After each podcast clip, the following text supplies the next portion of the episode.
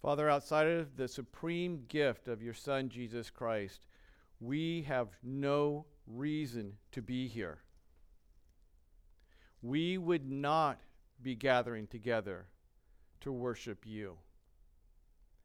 We would be sitting at home, worshiping false gods, worshiping ourselves.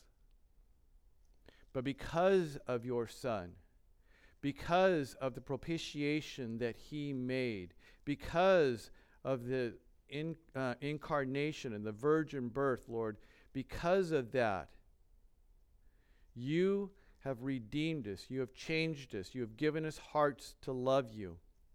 And for that reason, we gather here.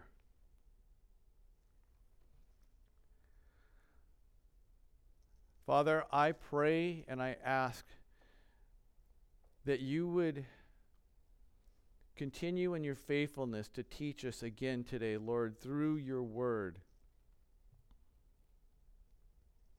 Father, that I would not go to the left or the right of your word. I would not go before you or behind you, but that I would stay right with you in the preaching of your word.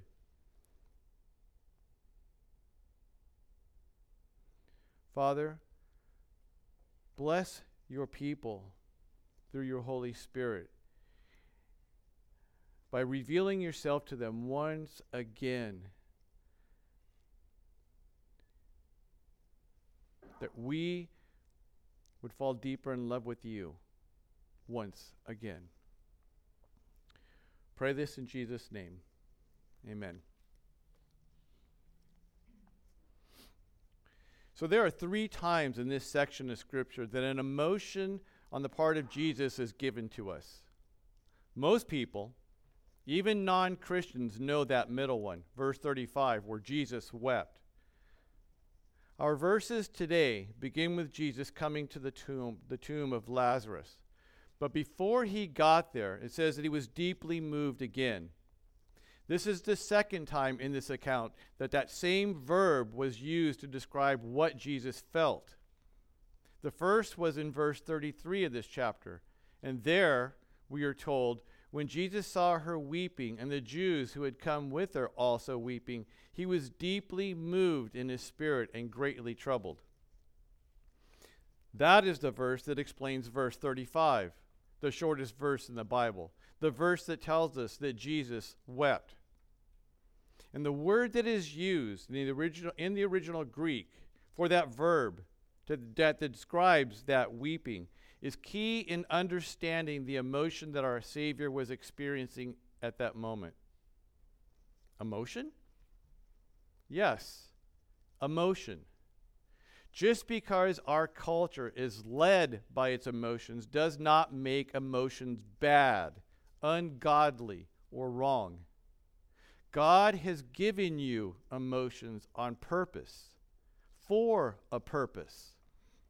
He desires you to love, to hate, to laugh, and even cry. These are all part of being created in His image. These emotions allow us to more fully experience the beauty of His creation, the wonder of His love, and the grandeur of his glory. If we didn't have emotions, we truly would be robots, automatons, pawns in a cosmic chess game. But Jesus wept. The most manly man that ever was, the definition of masculine, the exact image of the eternal Father, wept. And he wept openly and people marveled. To such a degree that we're told in verse 36 that those around him took notice of this and said, Look at how much he cared for him. These professional mourners, the family friends who came with Mary to where the body was laid, all came weeping as well. But the word that is used to describe what they were doing is far different compared to the word that, is that describes Jesus. Both words are specific, and those emotions are different, just as those words are that describe them. The weeping that the people were doing can be best described as mourning, uncontrolled emotions. But verse 35, in describing the emotions expressed by Jesus, that word just means to shed tears, not uncontrolled emotions. The importance in this distinction is found in verse 33, and then again in our verse today, verse 38. The verb that surrounds this weeping, because Jesus did cry, he did shed tears. And since he's the exact representation of our eternal God, since he is our elder brother, and our understanding of really what it means to be Christian, since we are being conformed into the image of Christ, we need to make sure that we know why he wept. What was the emotion that was the driver behind this weeping? First, let's settle in our minds that God does have emotions. Now, the eternal and the spiritual are not like the temporal and mortal. The emotions that we have are not exactly the same as those of the Father. But we are told that he does feel, that he's not an ancient stoic that rules the cosmos with an iron fist. We are told in Genesis 6 6 that God feels sorrow. It says, And Yahweh regretted that he made man on the earth, and it grieved him to his heart. Jeremiah 8 19 tells us he feels anger. Why have they provoked me to anger and their car- with their carved images and with their foreign idols? Exodus 20, verse 5. You shall not bow down to them or serve them, for I, Yahweh, your God, am a jealous God. We're told that he rejoices. Zephaniah 3:17. Yahweh, your God is in your midst, a mighty one who is to save. He will rejoice over you with gladness. He will quiet you by his love. He will exalt over you with loud singing. And the fact that he hates, Psalm 11, verse 5 Yahweh tests the righteous, but his soul hates the wicked and the one who loves violence. And that he's a God of compassion Psalm 103, verse 8. Yahweh is merciful and gracious, slow to anger, and abounding in steadfast love. But it is only in the person of Jesus that we ever hear or see God weep. And this is not the only time that we are told that Jesus wept. Luke 19:41 tells us, "And when he drew near and saw the city of Jerusalem, he wept over it." And we're told in Hebrews 5 7, in the days of his flesh, Jesus offered up prayers and supplications with loud cries and tears to him who is able to save him from death. And he was heard because of, because of his reverence. Jesus came to make the Father noble to make him known. And he is the radiance of the glory of God, the exact imprint of his nature, and he upholds the universe by the word of his power. In John 14 9, Jesus says, Whoever has seen me has seen the Father. Jesus is God, and Jesus demonstrated the love of God through his life, through his love, and through his sacrifice. He has revealed to us in a manner and form that we can understand the unknowable, the unrecognizable. He has shown us God incarnate. But what was the emotion behind Jesus weeping? Was it compassion for the people who were around him? Was it the pain and suffering that these people felt for the loss of this man? That would be the easy answer. And it has been the romanticized answer as to why Jesus wept. But the verb that is given us in verse 33, and then again here in verse 38, renders that thinking null and void. The verb that was used in verse 33 should be rendered differently than it has been in the ESV. The New Living Translation has it translated correctly, ironically When Jesus saw her weeping and saw the other people wailing with her, a deep anger welled up within him, and he was deeply troubled. Now you may counter. The New Living Translation is a thought for thought translation and not a word for word translation. But it's also not alone in the word in its use of that word anger to describe that verb the Holman Christian Standard Bible, and even the Aramaic Bible in plain English render that verb as anger. And that verb is translated in every other occurrence within the Bible the same way. And the second use of the verb following the reaction of the people around Jesus support the thought that compassion was not the driver behind the weeping of Christ. He did have compassion for them, and the loss that they were feeling. But from our text, we can determine that it was more than just compassion that caused him to weep. It is after he sees the weeping and wailing of the mourners that are following Mary. After Mary has accused him of failing to do his job in keeping Lazarus alive, that he became angry and troubled within himself. That's verb, or uh, verse 33. And then here in verse 38, he once again becomes angry. This time, it's on the heels of those that are surrounding Mary and Martha and his disciples. Those mourners, both the professional and the personal. It is after these witness him weeping and then once again make a judgment of him in saying that could not he have kept Lazarus from dying? Make sure in your mind that you're understanding what I'm saying here. Because what I'm not saying, what I am not saying, is that Jesus was self conscious and insecure, and that's why he became angry.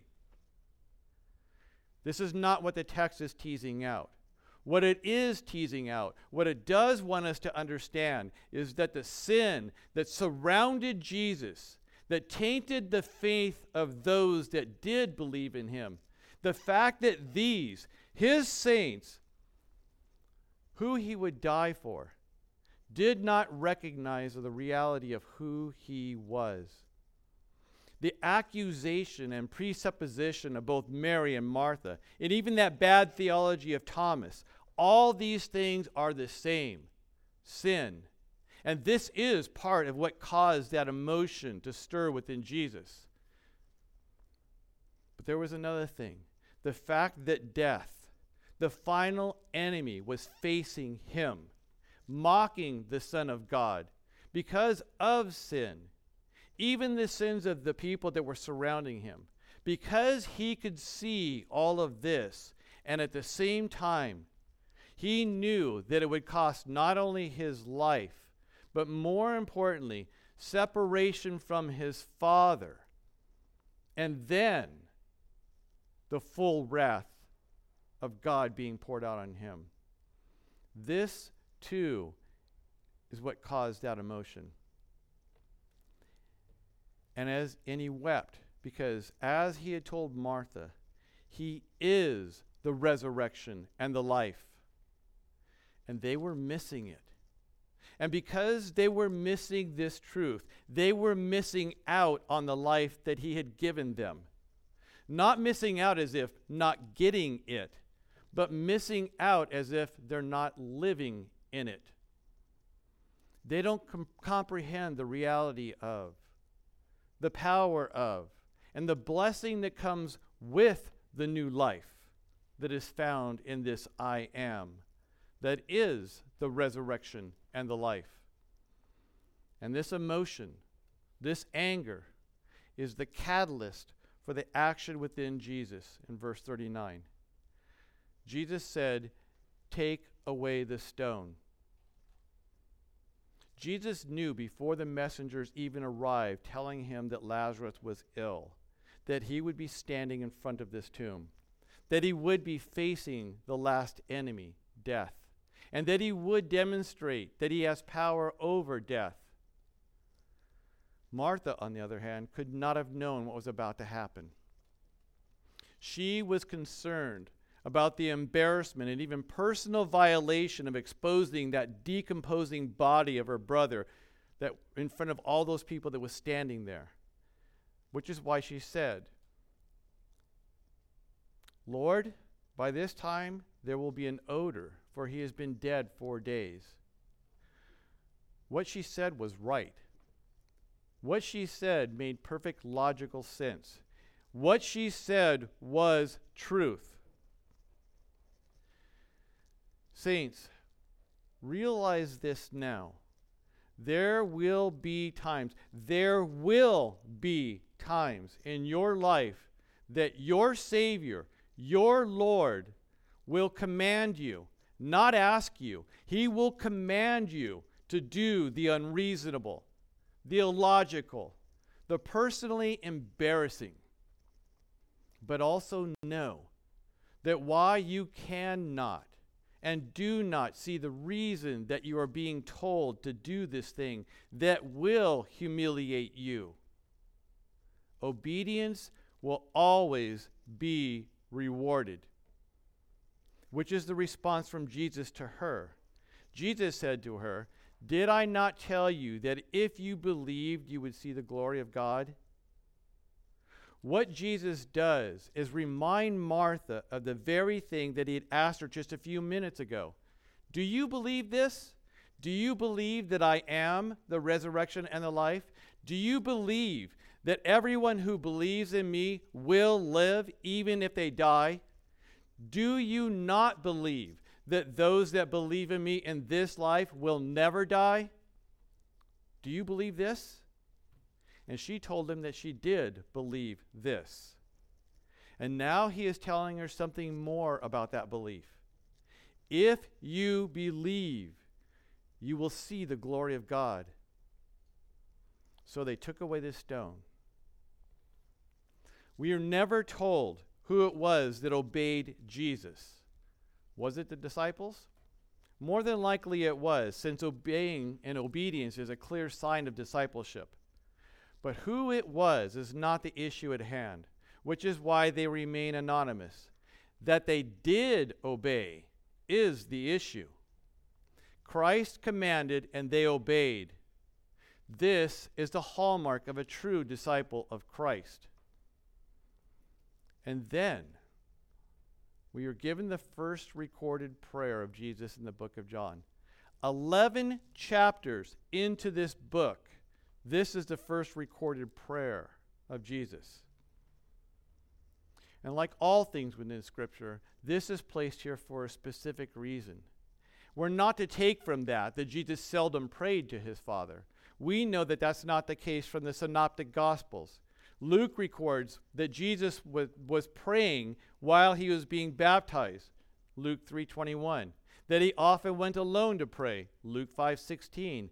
And then, prior to this event happening, he taught the disciples how to pray. Luke 11, 1 through 13. And Jesus lifted up his eyes and said, Father, I thank you that you have heard me. I knew that you always hear me, but I said this on account of the people standing around, that they may believe that you sent me. The content of this prayer is very telling. First, he desired that people understood the unity between the Father and the Son, that the Father sent the Son, and that the work of the Son was that of the Father. And secondly, though this prayer is not a prayer of intercession, we know from Hebrews 7:25 that he, Jesus, always lives to make intercession for us. And while this prayer is not a prayer of intercession, it, it is representative of the fact that Christ was interceding for his saints. When he said, Father, I thank you that you have already heard me. And because he knew that his Father always heard him, that all authority had been given to him, he was confident in his mission.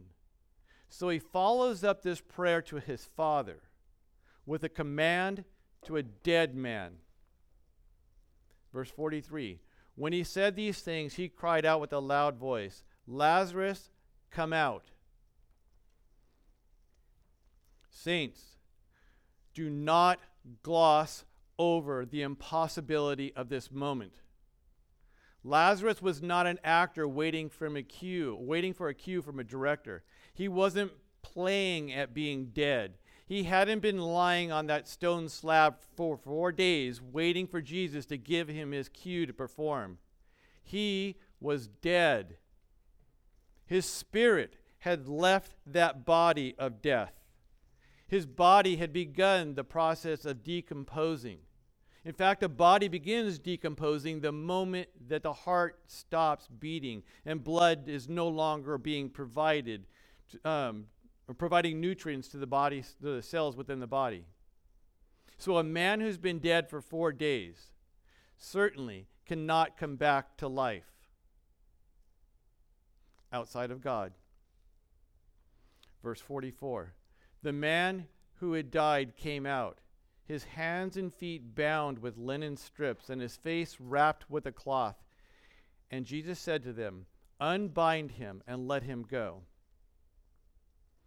But because Jesus is God, because he can and does work outside of the realm of possibility within this realm, he could command a dead man to rise. And that dead man now alive, obeyed. This is the power of God.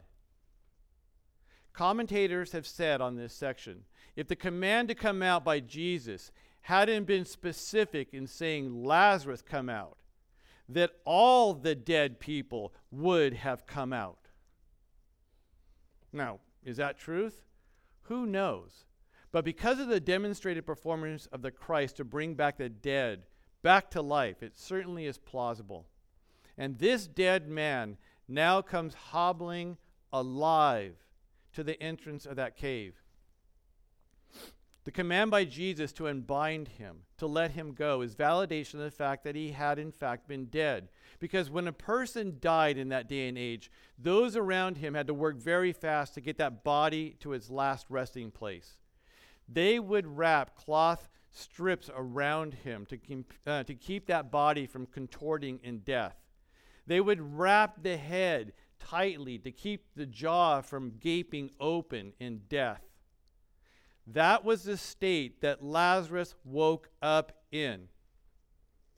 This dead man, wrapped in dead man's clothing, is now alive. And he hobbled out of the tomb. And this is the perspective of what those people saw, of what happened in this realm. And the people were shocked, they were amazed. Bringing Lazarus back from the dead is an earthly demonstration of the power of Christ over death, one that has implications for the real life that elect dead men are given just as that once dead man who is now standing there all bound up, as he is standing there in the impossibility of having his decaying tissue regenerated to the point of supporting life again. This reality, this perspective should make us think, should force us to ask ourselves a question concerning the reality of our eternal life with Christ. What did Lazarus do to come back to life? What part did he play in all of this? Did he hear Jesus softly and tenderly calling him, wooing him to rise? Did Lazarus, after being given the opportunity to come back to life, think it over, analyze his options, and then decide, yeah, I'm going to take Jesus up on his offer? How do the dry bones of Ezekiel 37 come back to life? And he said to me, Son of man, can these bones live?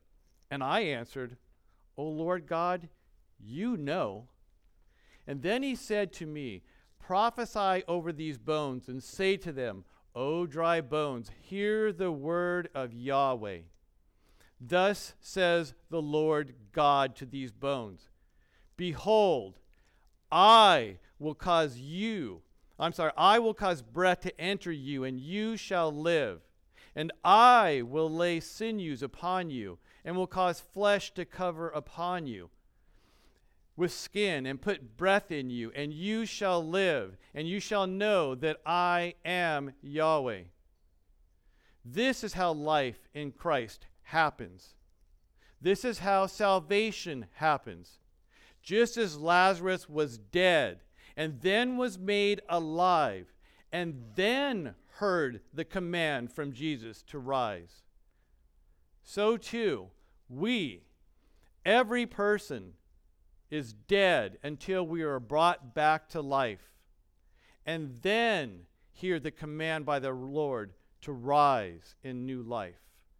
Ephesians 2 1 through 7 tells us, You were dead in your trespasses and sins, in which you once walked, following the course of this world, following the prince of the power of the air, the spirit that is now at work in the sons of disobedience, among whom we all once lived in the passions of our flesh, carrying out the desires of the body and the mind, and were by nature children of wrath like the rest of mankind. But God, being rich in mercy, because of the great love which He loved us, even when we were dead in our trespasses, made us alive together with Christ. By grace you have been saved and raised up with him and seated us in the heavenly places in Christ Jesus, so that in the coming ages he might show the immeasurable riches of his grace and kindness towards us in Christ Jesus. Christ was the primary actor in this miracle. Lazarus did play a part in it. He hobbled, constrained by the effects of death until he was loosened. And every sinner that is moved from the family of Satan to the family of God, those that are of the elect, that have been predestined, that have been chosen, that have been called, they all play a part in their salvation as well. They hear, they hobble in obedience to the Lord, and are finally set free from the bondage that our death has wrapped us in. This is how our life with Christ begins. The death of Lazarus was used to bring glory to God, to the Son of God, in the raising of him to life. Your death in sin has been used to bring even greater glory to God Raising a dead man back to life in this realm is nothing in comparison to the life that we are given in Christ. The reason for this is that life in this realm is not equal to the life in our heavenly realm. Our death, our spiritual death, is not just the same as having life. We are dead because of sin. We are consumed by sin. It has affected and infected every part of our bodies and, spirit. It's in our DNA. And sin is diametrically opposed to God. We were dead to God. We were enemies of God. And we were under the wrath of God. And there was nothing that we could do about it. But God being rich in mercy, made us alive in Christ. In the heavens, the angelic beings can and do see us for what we are. They can see the putrid, horrid state that is the life of those outside of Christ. They see us as their enemies, outsiders, deserving of the wrath of God and they are waiting eagerly for us to receive this wrath because they desire to see God glorified in his wrath against these deserving, God hating, treasonous rebels. And at the same time, they see and are enthralled by the holiness of God, aware of all his splendor, glorying in all the goodness that is Him. They see these things that are diametrically opposite and opposed to each other God, us. And then they see the impossible happen. They watch as God, in His divine mercy and grace, places His love on one of those rebellious, God hating, treasonous rebels. They see Him in all of His holiness place Himself in the souls and hearts and makes this man come alive to Him. They watch as He takes these dry bones and brings them back to life which causes them to shout, Glory to God in the highest, all over again. That's Peter. 1 Peter 1 10 through 12. And listen to how John describes this in Revelation 7, verses 9 through 12. He says, After this I looked, and behold, a great multitude that no one could number from every nation, from all tribes and peoples and languages, standing before the throne and before the Lamb, clothed with white robes and palm branches and in their hands, and crying out with a loud voice Salvation belongs to our God who sits on the throne and to the Lamb. That's us. In verse 11, and all the angels were standing around the throne and around the elders and the four living creatures, and they fell on their faces before the throne and worshiped God, saying, Amen. Blessing and glory and wisdom and thanksgiving and honor and power and might be to our God forever and ever. Amen. We do play a part in our salvation, but we have no say over it. God gives us a new heart, a new nature, and then He calls us through His Word, calls us to repent and be baptized. And just like with Lazarus, we do that which our new nature has given us the ability and the desire to do. We obey. And Lazarus came forth. He obeyed. So, what's the point of all this? What's the moral of this story? What are we supposed to glean from the telling of this event? of John chapter 11? Well, there are multiplied myriads of points that can be gleaned from this event. I want to focus on one with a subheading underneath it. Jesus said that the illness of Lazarus would not end in death, that it was for the glory of God, that the Son of God would be glorified in it. Jesus was glorified in this illness, and that Lazarus did die that his imperfect theology, as well as that of his sisters, would die as the Son of God proved that he was God by demonstrating that he had power over life and death. And the final and best demonstration of the glory of the Son of Man happens in death, in life. But not in the death and life of Lazarus, but in the death and life of the Son of Man himself. Most kings demonstrate their glory through a crown and a coronation. Jesus demonstrates his glory through the cross and the most humiliating act ever. But the death of Jesus on the cross was not a defeat, it was victory. The cross is not where Jesus is judged, it is the place from where he judges all the rulers and powers of this world. The cross of Christ is where the kingdom of God was finally restored. It was there that Jesus could rightfully shout, Tetelestai. It is finished. But it was in the death of Lazarus and the bringing um, him back to life that Jesus proved that he was the Son of God. And it was in this act this final act that Jesus demonstrated in the greatest way that he was, in fact, God incarnate. That's the point that I want to highlight. Now, the subpoint ties in with the question that Jesus asked Martha in verse 40.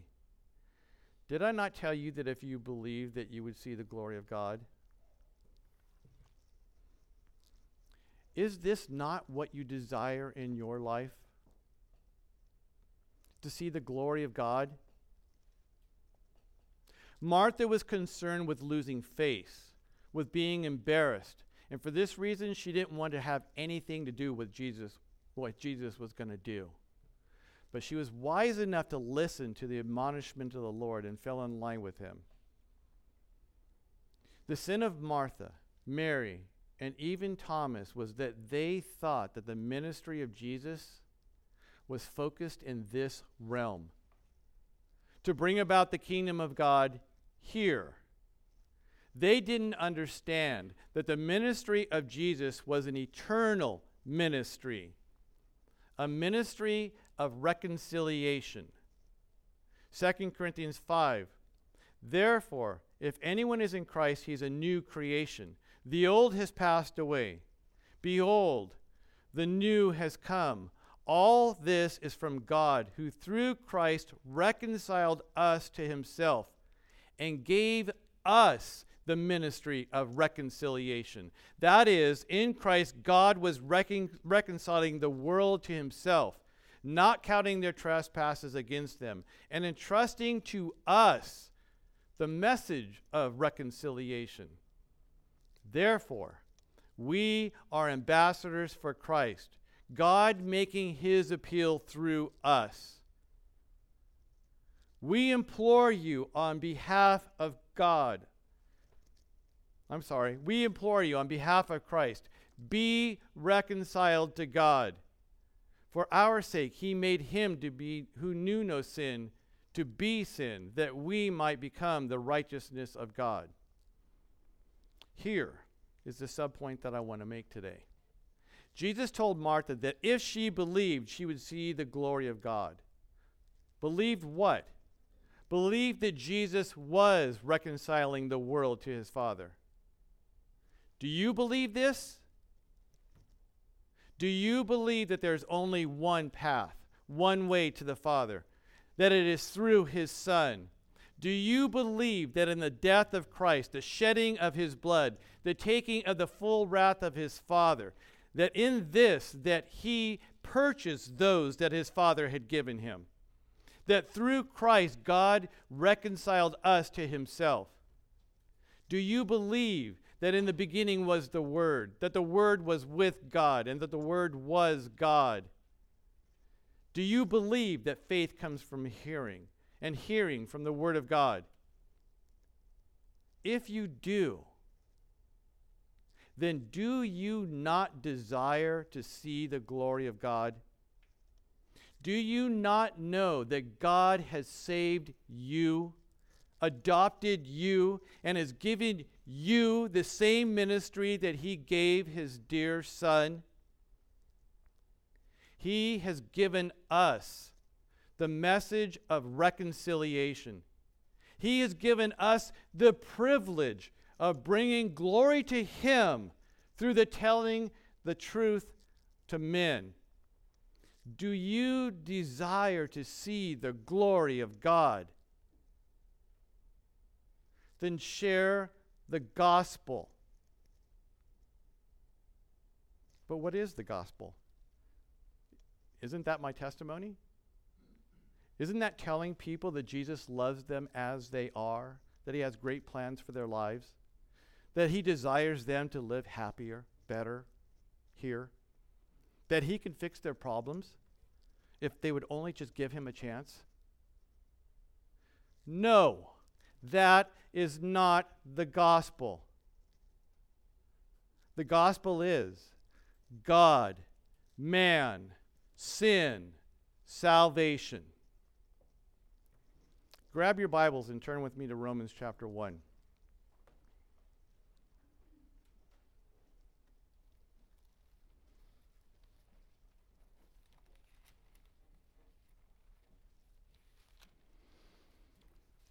It's right after Acts. Romans 1. Chapter 1 is the introduction of this letter to Christians. Christians, mind you, this letter is written to Christians in Rome who Paul didn't know. And from the very beginning, he tells them that he longs to come and preach the gospel to them. That's verse 15. And then verses 16 and 17, he tells them why he desired to come and preach the gospel to them. For he said, I am not ashamed of the gospel, for it is the power of God for salvation to everyone who believes, to the Jew first, and also the Greek. For in it the righteousness of God is revealed from faith for faith, as it is written, the righteous shall live by faith. So he tells them he wants to come and preach the gospel to him. But he can't wait. So he begins to preach the gospel to him in letter form. First, he tells them about God, that there is a God. That's verses 18 through 20, where he says, For the wrath of God is revealed from heaven against all ungodliness and unrighteousness of men, who by their unrighteousness suppress the truth. For what can be known about God is plain to them, because God has shown it to them. For his invisible attributes, namely his eternal power and divine nature, have been clearly perceived ever since the creation of the world in the things that have been made. So they are without excuse. He then moves from the reality of the good God to the reality of man, verses 21 through 23. For although they knew God, there is no atheist. For although they knew God, they did not honor him as God or give thanks to him, but they became futile in their thinking, and their foolish hearts were darkened. Claiming to be wise, they became fools and exchanged the glory of the immortal God for images resembling mortal man, primarily themselves, and birds and animals and creeping things. This is a great explanation of not only man, but also what sin is. We need to really grasp this and understand what sin is. Sin is not just actions that are opposed to the holiness of God. They are that, but they are much more than that. They are every thought that is opposite of God, every intention that is not in line with his character. Sin is knowing that there is a God and not honoring him as God and not giving thanks to him.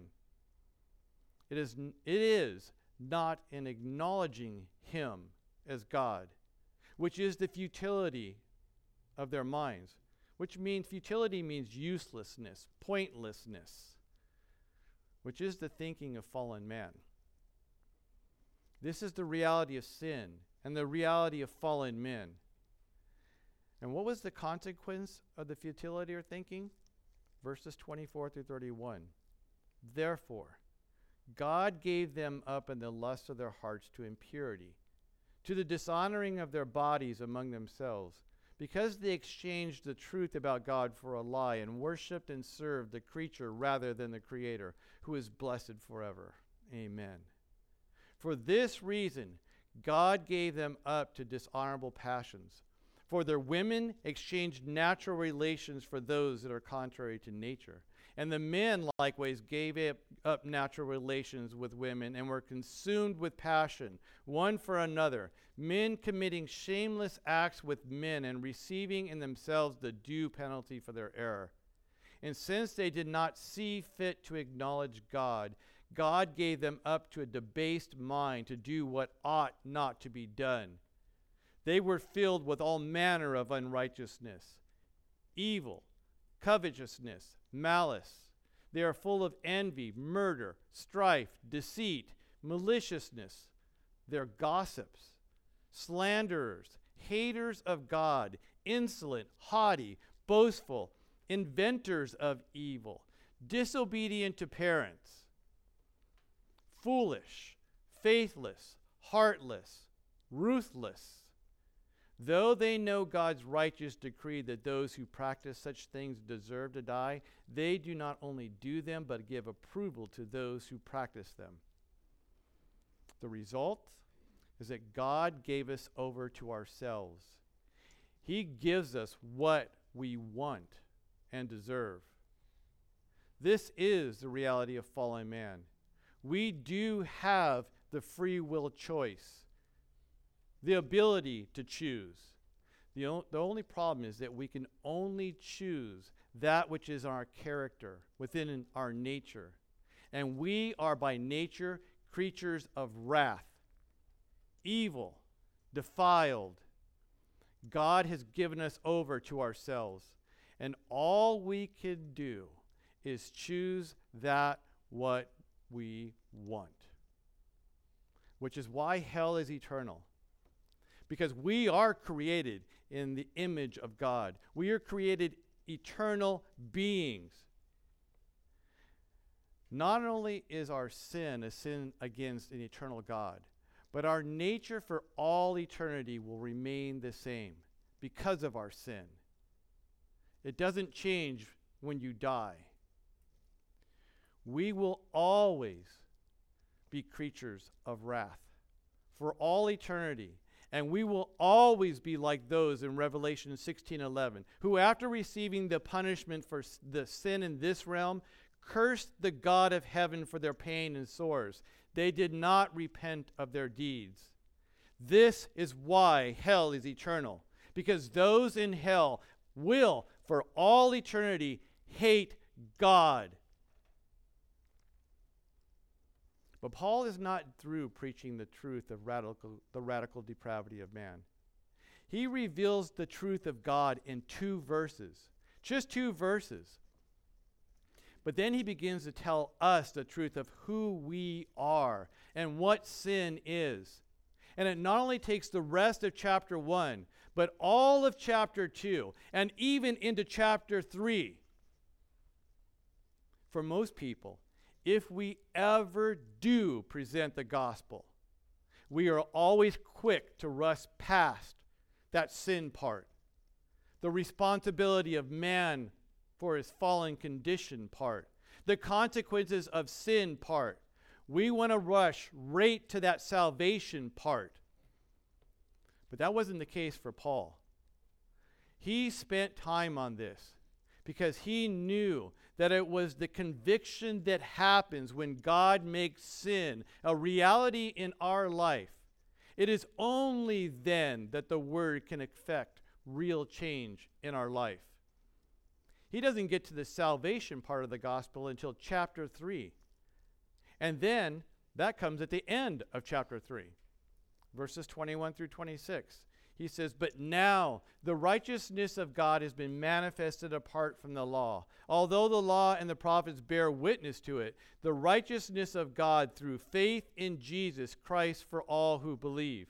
For there is no distinction, for all have sinned and fallen short of the glory of God, and are justified by his grace as a gift through the redemption that is in Christ Jesus, who God put forward as a propitiation by his blood to be received by faith.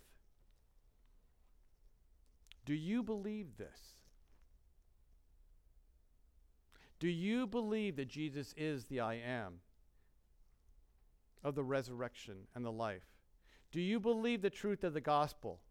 that there is a God, a God that makes propitiation for men. Have you repented of your sin against this God? Have you cried out to God for salvation, asking Him to forgive you of your sins, asking Him to save you from yourself? If you believe this, and if you do cry out to him in repentance, he will save you. That is the good news. Christ came to save sinners. If you believe this, then you're just like Lazarus on that day, a formerly dead man now made alive. Only the life that Christ has given you is real life life that will not, cannot ever end. That guilt, that shame that you're feeling that won't go away, that is the command by God to come. And you, like Lazarus, must obey. You must come. You must hobble, all bound up in the sin that you've wrapped yourself in. You must come to Christ, just like Lazarus did. And, saints, if you believe this, then obey your Savior. Preach the gospel. He has made us ministers of his reconciliation, ambassadors for Christ. He has given us the supreme privilege of being his mouth, his voice in the lives of those that he is going to bring from death to life. But the gospel seems unreasonable, kind of illogical, it's actually kind of embarrassing. Yes, Martha, it is all of those things. But did he not tell you that if you believe that you will see the glory of God? That stone had to be rolled away. The body of death had to be revealed. And then the Son of God could then raise him from the dead. Do you not desire to see the glory of God for yourself? You felt it within yourself. You have personally been affected by it. Do you not desire to bring glory to God by believing that the thing which has happened to you can and will happen in others? Do you not desire to participate in bringing glory to God through the ministry of reconciliation? Do you not want to see dead men brought back to life? Then obey. Preach the gospel with your mouth, which is the only means for people to be saved. They must hear the truth of who God is and who they are. They're not going to get that from your life being demonstrated. They need to know how they have separated themselves from Him. And then, and then, they need to hear of the great and glorious truth that there is hope, that Jesus saves sinners. Don't worry about being perfect in your presentation. Don't worry about offending people. Don't worry about looking stupid for believing this truth. You have been given the privilege of knowing God, of having peace with God, of being an ambassador of God. He is the one who saves. All you do is tell the truth. And when he does save, when after fumbling through that telling of the truth of the gospel, when he allows you to see him bring the dead to life, it is then that you will see his glory for yourself. And when that happens, you will be ruined, completely ruined for everything else that this world has got to offer. The events of this account concerning Lazarus were all by, through, and even for God, from the illness to the death to the life once again. It was all by God. It's the same now. We are merely the people of this account those spectators, the doubters, the mourners, and even the stone pushers.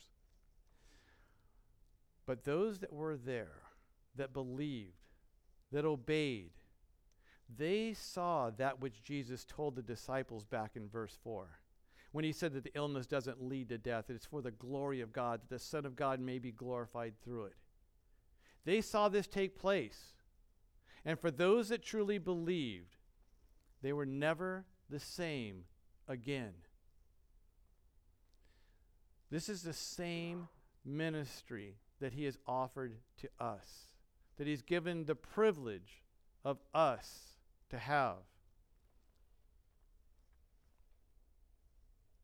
Let's pray.